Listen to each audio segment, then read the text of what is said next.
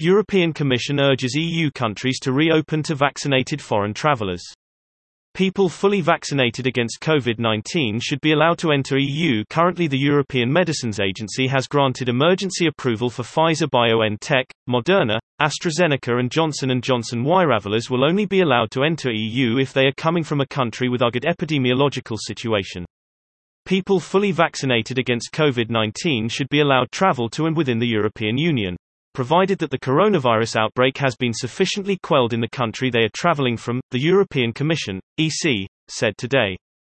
The EC today advised the European Union countries to lift restrictions on non-essential travel for foreigners who have received all necessary doses of a vaccine authorized for use within the EU, at least 14 days before arrival.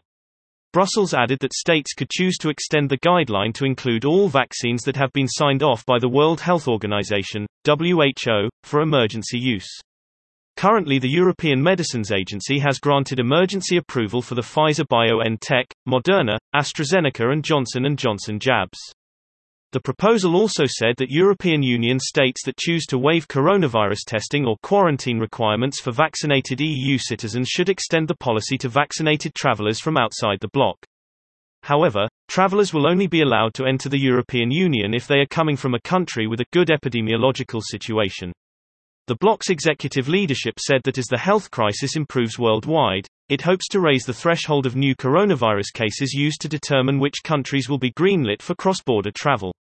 The list will be reviewed and updated every two weeks.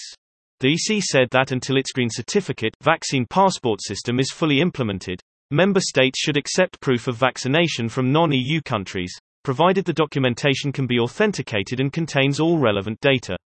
Member states could create web portals that will allow foreign travelers to ask for recognition of a vaccine passport from a non-EU state, as well as request a green certificate once it comes into use.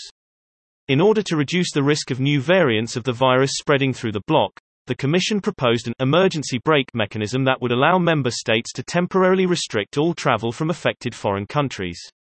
Children who are unvaccinated should be able to travel with their vaccinated parents, provided they tested negative for COVID-19 at least 72 hours before entering the bloc.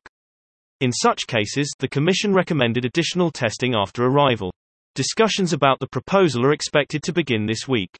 If the plan is adopted by the European Council, it will then need to be up to each member state to implement the measures. The proposed travel policy comes a week after European Commission President Ursula von der Leyen signaled that some form of vaccination certificate would soon be necessary for travelers coming from the US. In March, the Commission unveiled a plan that would create a digital green certificate to facilitate movement of citizens within the EU. The document is designed to be valid in all EU states.